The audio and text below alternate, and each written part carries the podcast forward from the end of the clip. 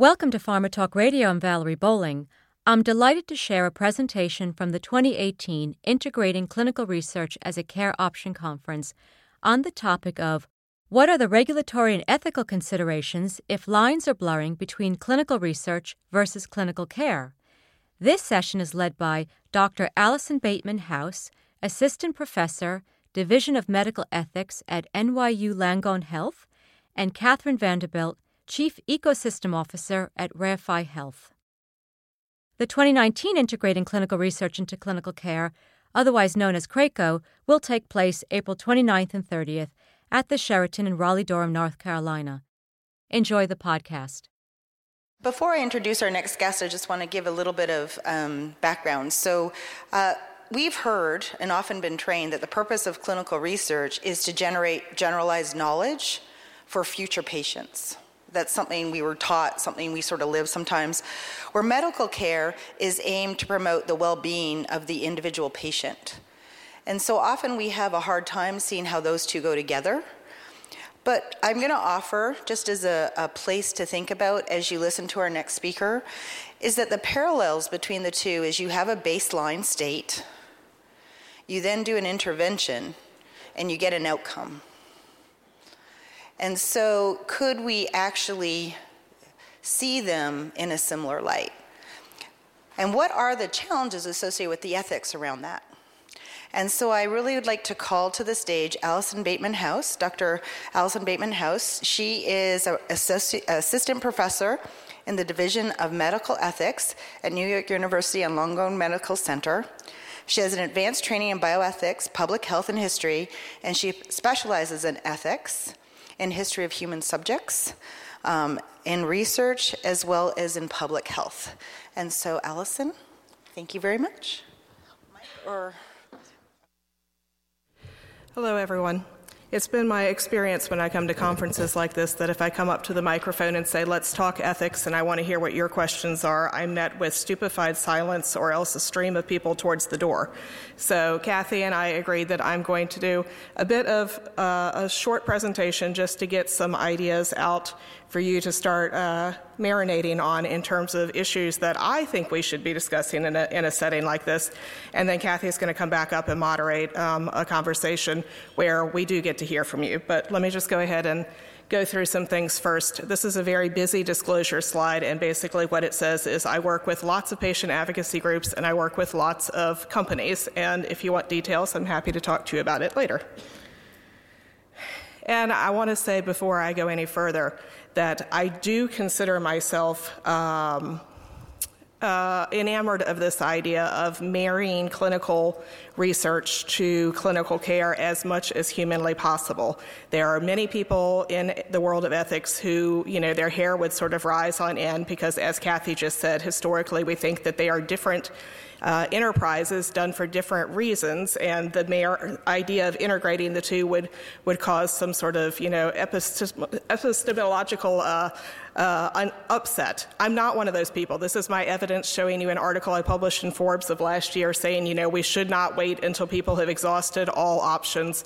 We should be talking to them early and frequently about in, in, uh, enrolling in clinical research as an actual care option. So that's my bona fide that I'm not opposed to what you are talking about here, but now I'm going to raise some issues that I think we actually have to discuss if we want to do this well. So, just brainstorming uh, things about clinical trials and what worries me about them. I am very worried about the fact that there are certain questions that are being researched uh, frequently and by many players, and then there are other questions that nobody talks about. And I'm not going to talk about that any further here because I have nothing to offer on that. I think it's a societal issue. We need to talk about it. I am very concerned about who has access to clinical trials and who doesn't. We've already heard that mentioned today and in the previous days, and I am going to talk about that more in just a second. As an ethicist, I'm very concerned about the quality of informed consent and patient comprehension of what a trial purpose is and what their role in that is, and I'll come back to that in a minute. I'm very concerned about post trial access to the trial treatment. I'll come back to that in a minute. I'm very concerned about the transparency of the, the clinical trial data after the trial is over? Does it get stuck in a file cabinet or a computer and never get utilized, or does it get shared? I'll come back to that in a minute. I am very concerned about phase one research on healthy volunteers, but I'm not going to talk about that here. And I'm also very concerned about the fact that the United States, unlike most other developed countries, has no compensation system for people who are injured when they're in research. Uh, not going to talk about that. So, getting rid of the things that I'm not going to talk about, this is what I'm going to come back to. So, who has access to trials and who doesn't? Uh, basically, in my opinion, there are four things that I want to talk about here, and you can see what they are. So let's go through them in order knowledge gaps. Um, you know, we, have heard this already this morning. The average doctor doesn't necessarily know what trials are being um, conducted, where, for what diseases. People don't necessarily know uh, what specialty centers to go to to get access to trials, et cetera, et cetera. It's a huge issue. We've got to um, address it. And, and actually, let me just back up for one second and throw out some bioethics terms because I am an ethicist and that's what we do. We talk about do no, do no harm. So obviously, all of us go, yes, do no harm. We don't want to harm these patients. We talk about, you know, beneficence. We want to help patients, and that's why we're all here. We're trying to figure out how best to help patients. One of the bioethics terms that we don't talk about that much is justice, and that's what I'm going to be hitting on uh, hard and heavy for the next few minutes. The idea that certain people who have certain health insurance policies or have doctors who are knowledgeable or have the ability and time to relocate to certain areas have access to a different level of care, be it clinical trials or, or just specialty care that other people don't. And, uh, you know, that's obviously a huge ethical issue. Murray said, and I agree with him, he was like, you know, we have, we have immense disparities and what can you do? Right, what can you do? It's not, it's not something that any one of us or any you know, all of us in the room together can solve, but it is a huge issue. And if we want to do this uh, endeavor of trying to help patients well, we need to address it because otherwise we're only helping a subset, subset of patients. So, anyway, off, off my, um, my terms for a second. So, who has access to trials and who doesn't in terms of knowledge gaps? So, what, what possible solutions are, th- are there out there? Well, clinicaltrials.gov was just recently overhauled. I don't know how many of you know that. Uh, it was a two year effort to try to make it more user friendly, more accurate, more updated, and just generally better overall. I'm actually um, running a webinar with clinicaltrials.gov on June 6th, so if anyone wants to listen to them talk about how how they've uh, revitalized it and what the intention is, talk to me afterwards, and I'll be happy to invite you to that webinar. Inclusion and exclusion criteria. We just heard about this, and it's a huge issue. And it's also, fortunately, something we're trying to work on right now. So, just this week, the FDA put out guidance about the inclusion of pregnant women in clinical trials. Up until now, we typically have protected pregnant women and their fetuses by not allowing them into the trials, which honestly could be the best care option for them. So, this is an attempt to rectify that inadvertent harm. Uh, next week, the FDA in DC is having a meeting. I have the information there. You're welcome to join by live stream if you want. Um, that we were just talking about inclusion and exclusion criteria being too strict. This was based on an effort from um, uh, ASCO, so dealing with cancer research, but they, they went through and they did a multi year uh, study and said, you know, typically we don't let people into our clinical trials if, for instance, they're HIV positive or if they're old, or if they have brain metastases, or if they have a concomitant, uh, you know, uh, condition of limited duration. And are these really sound exclusions, or are they just sort of hangovers that we should get rid of? So, so this is an effort to take that initiative from the cancer community and move it globally, and make sure that trials really are as open and accessible as they can be without harming the science behind the trial. Uh, Post trial access to treatment is something I deal with a lot, um, uh, especially in neurodegenerative disorders. You have people who, if they do get into a trial, uh, once the trial is over with, they tend not to have access to the treatment. And that may be because the treatment was not proven statistically beneficent, but at the same time, the patient felt that they were getting something out of it, and now they feel that they are being actively harmed, that they cannot get that um, treatment anymore. They say, you know, I sacrificed my time, my body, my energy, my data, and now that there's something out there that was helping me, I can't get it. So this is a huge issue. I think it's going to be a growing issue as trials for, for diseases that currently don't have trials uh, start to open up. And I just refer you, I give you the URL here for something done here in Boston that I think is an amazing resource for companies and doctors looking to deal with this issue. Transparency of data post trial. Many of you probably know that we're in a huge sea change in this issue. It used to be that the company had their data and it was their data. They didn't have to share it with anyone, but now we have uh, both sort of social change and governmental change making that um, no longer the case. So there, there's information here that I refer you to, and I'm happy to talk to you afterwards if anyone wants details. So that was my very uh, quick run through what worries me about clinical trials. And I dealt with uh, the ones that I can. I didn't deal with the ones that I can't. And I just want to spend a few more minutes on this issue of informed consent. As Kathy said, we typically say the objective of research is to obtain generalizable data for the good of future patients. And the objective of treatment is to benefit that actual patient then and there. So, in trying to blend the two together, do we not have a a crucial issue in that they're two separate enterprises with two separate goals, and in trying to meld them, perhaps we mess both of them up. I don't necessarily agree with that, but these are the things I'm concerned about. I'm concerned about the idea of therapeutic misconception. Therapeutic misconception is rampant both among patients and among clinicians, unfortunately, and it's the idea that being involved in a clinical research project is somehow beneficial to the patient. Now, we know, based on data, that being in a clinical trial is beneficial to patients in terms of you have more uh, frequent monitoring, you know, you have access to 24 hour nursing support or whatnot as things come up, but the, but the actual uh, intervention may not be in that person's best interest because the whole idea of research is that we are putting you into something that may not actually be for your best interest, but it's going to give us useful data we need to know for the future. Um, it's already a huge misperception. I'm afraid that if we try to blend the two, it's only going to make it worse. And so I would urge all of you to tackle this now before you go much further and try to figure out how to address this.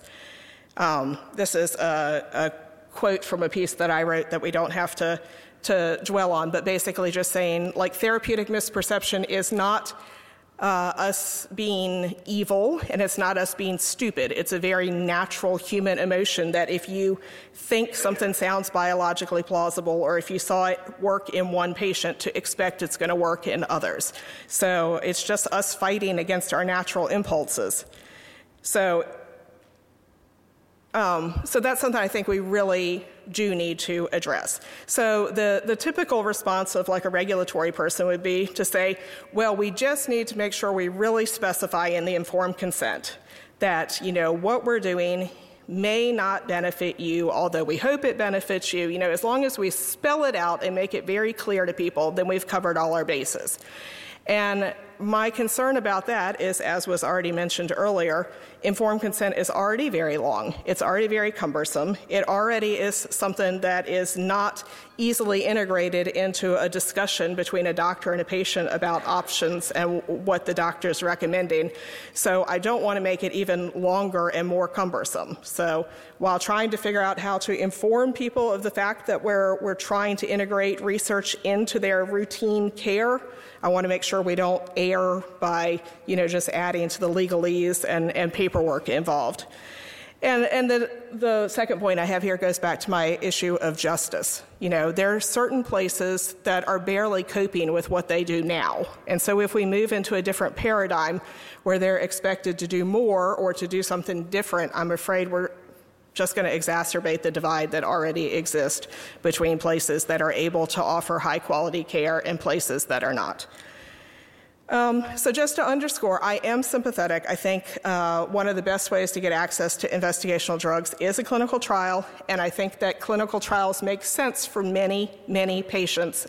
And ideally, it's something that at any point in a patient's uh, disease progression, their doctor would say, you know, here are the standard therapies, here are the plus and minuses of them, here are investigational therapies, here are the plus and minuses, and together let's figure out what makes the most sense to you. But I just want to caution obviously, there's not room for everyone in a clinical trial. And some people are going to be excluded either for the reasons I just mentioned in terms of, you know, structural barriers or for actual sound scientific reasons or for other just very rational reasons. Like I have a job and I can't take off once a month to come in and do a, a clinical trial appointment. So, you know, there are bits and pieces that we can tackle. Yesterday we had a great discussion about virtual clinical trials, which I love that idea of taking things out of the doctor's office and letting people do things at home. I think we can be creative, but I think that we really do need to be creative and not just try to say, well, let's take our current research enterprise, slam it into our current clinical care enterprise, and together, voila, we have something fantastic. So uh, that's basically what I wanted to say. And, you know, I know everyone in here knows this about why some people don't want to participate in clinical trials. So just keep in mind that when we're trying to convince people that in helping them by making clinical trials an option, we could very well be turning off some of the patients that we already treat who say, you know, I don't think you're doing this for my benefit, I think you're doing this for your benefit. And that's it. So, Kathy, you want to come up and grill me? And hopefully that got enough people starting thinking along the lines that I'm thinking that uh, people are willing to throw questions at me?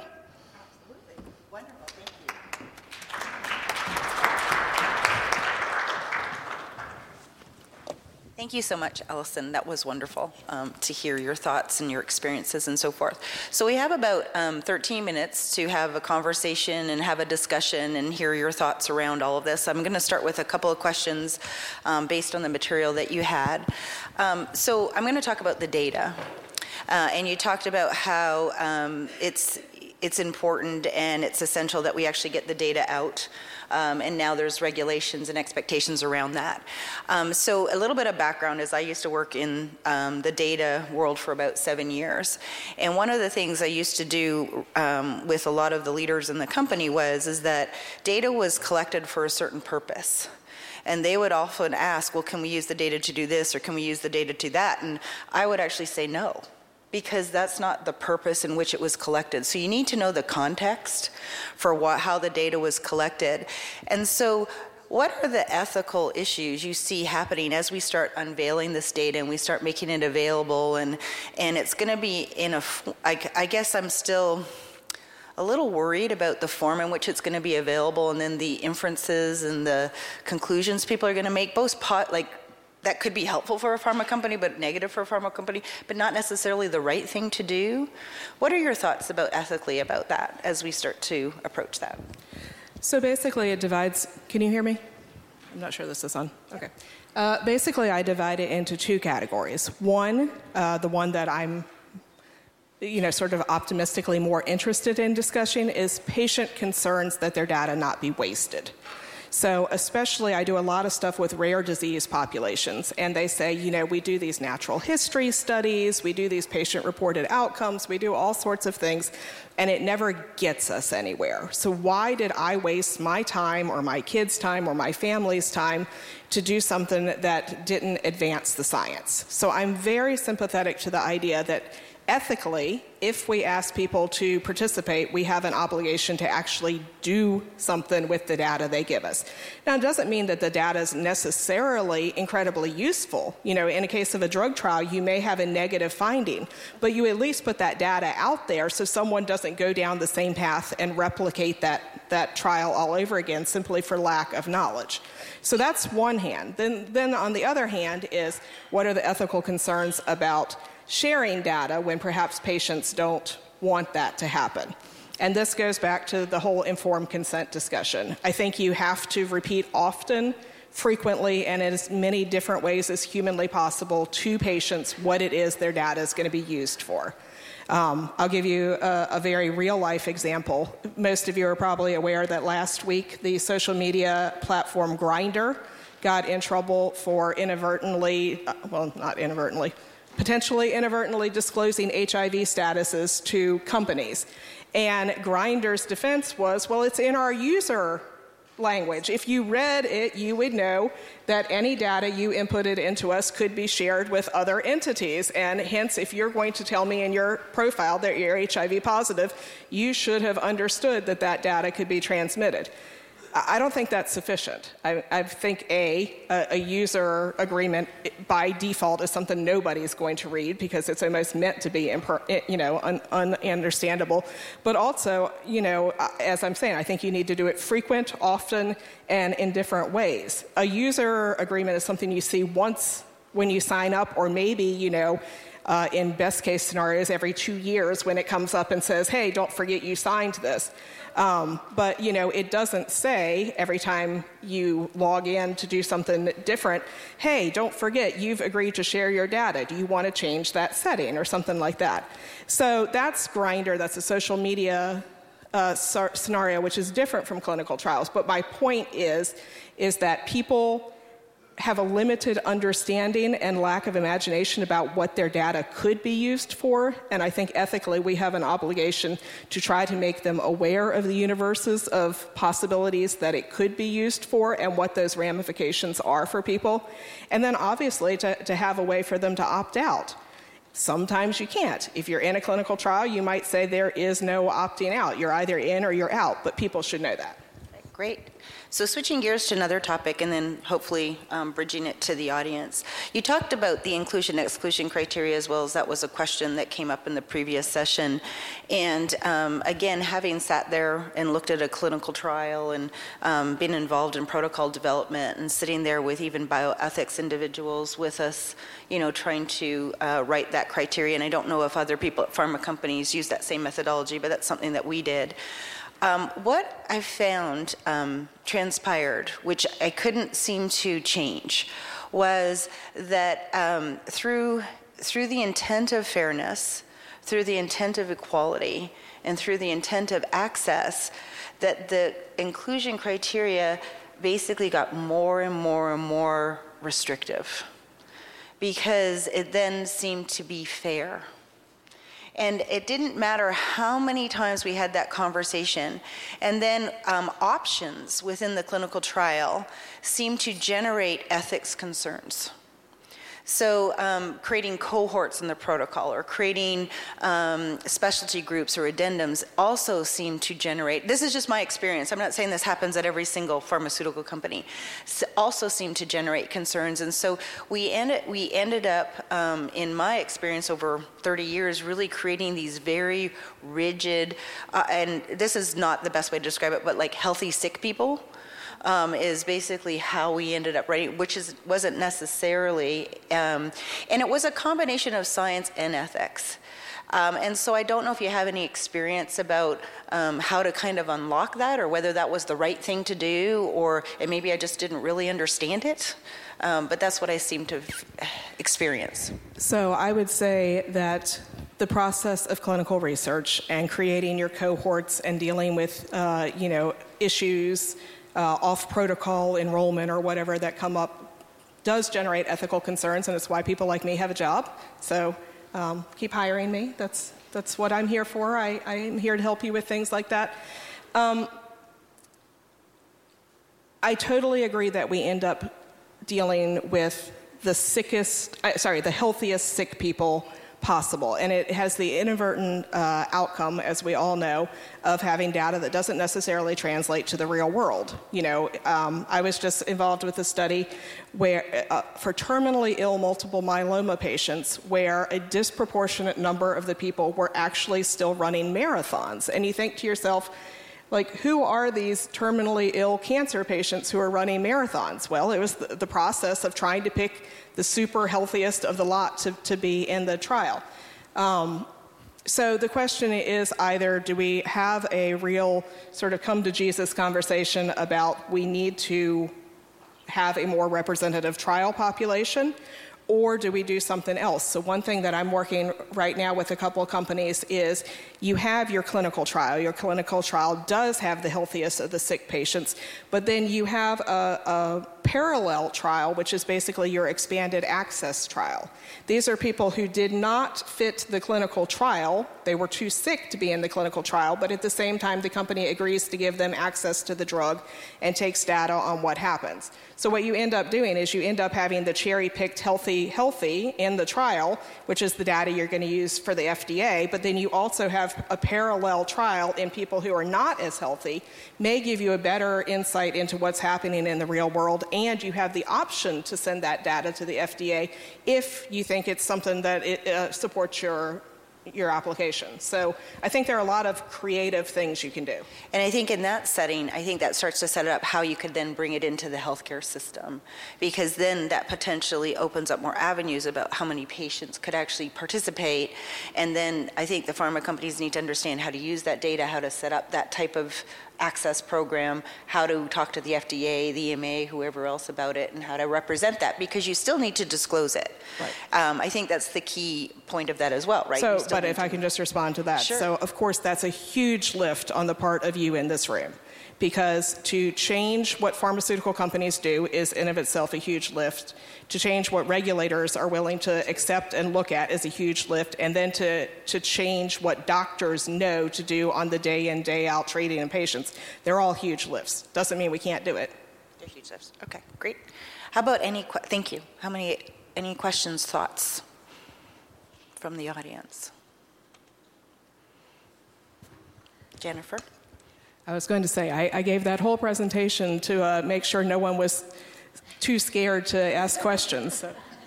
Well, Alison, I have to say, first of all, as far as future audiences, as you come to the podium, those people who are leaving the room have a missed opportunity. So thank you very much. Um, I have a, a, question for you, and this might be really kind of a random thing, but having lived on the side of patients, and providers in facilitating clinical trials over many, many years, I have found myself bumbling and stumbling as far as that right terminology. Are they patient volunteers, clinical trial participants, patients? Um, but more recently, I've become kind of attuned to this idea and this concept of neutralizing and talking about healthcare consumers versus patients. I'm just interested in your reaction to that term, healthcare consumer, as opposed to a patient, clinical trial volunteer, what so, have you. Uh, I was in this fair city in December at a multiple thousand person gathering for uh, ALS, and I got up and spoke about pa- uh, research subjects and uh, you know had my Twitter uh, handle on the slides. And uh, before I even sat down, had just gotten completely slammed by people screaming at me that they were not subjects. You know, this was not a monarchy. Uh, at very best, they were participants. You know, uh, other words. To me, I use the words I use deliberately. If it is a trial that has been construed in part with a patient population, on issues of concern and interest to patients, then I consider patients to be participants. However, if it is a pharma or uh, NIH or something uh, designed trial in which perhaps a token patient was asked somewhere along the way of what do you think about this, but they were not truly uh, at the table in its involvement, I consider the patient to, uh, the research participant to be a subject. And I think it's important to make that dis- distinction also in terms of informed consent. Uh, because what we're doing to subjects is not necessarily for their own good. What we're doing for patients is ideally for their own good. So I do try to differentiate between subject, patient, what have you. Consumer, I'm not 100% sure of. I'll have to think about it. Um, I know that many clinicians have told me they don't like the idea of consumer because they think it does undervalue this idea of them having some sort of fiduciary responsibility to, to care for and take care of the patient instead of it just being a commercial transaction. One thing that actually a, a patient herself uh, put forth to me is to call just everyone a volunteer a research volunteer. Mm, I kind of like that one. We have time, sort of time, one more question, if we have one. And if we take too long, I'm going to run out my 30 seconds. Jeff's coming.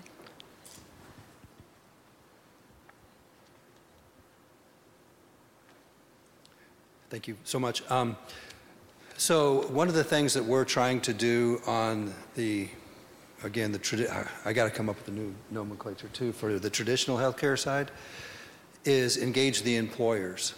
What are the ethical concerns that you see associated with engaging the employers in assisting with this process of educating their employee base about potential opportunities in clinical research? When you say employers, are you talking about like the healthcare systems educating their doctors? Who are you, who are you talking no, about? I'm talking about the, the very large um, independent employers, that whether they be city governments or school districts or Whole Foods or um, Nationstar Mortgage or some of these you know, LSU, some of these really large employers about the opportunities. Um, how do you what, what do you see are the ethical challenges of the employers engaging in the discussion?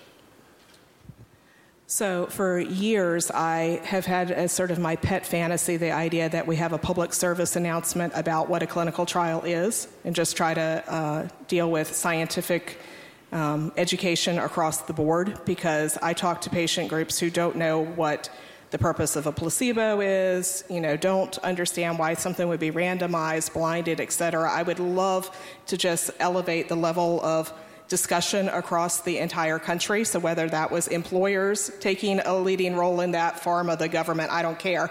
I think that's a desperate need. Talking about ethical issues for employers, the thing that immediately comes to mind, and it's not what you were going for, but I can't help but say it, is the fact that most people get their insurance through their employers. And so most people's health care is through their employers. And many, many people are afraid that A, uh, whatever they want, their employer is not going to cover, or B, in seeking care, their employer is be- going to become aware of whatever issue that they're having, whether it's a genetic issue, a, you know, cancer diagnosis that they haven't divulged yet, or whatnot. You know, we have legal protections that are supposed to deal with that second issue, but things fall through the cracks, and uh, it's not unheard of for employers to learn about through HR or you know other means um, about these things that their empl- employees did not want them knowing. Um, you know, I'm all in favor of increasing willingness to participate in clinical trials wherever it comes from. But I think the fact that your employer is your source of health care insurance is also something we need to keep in mind.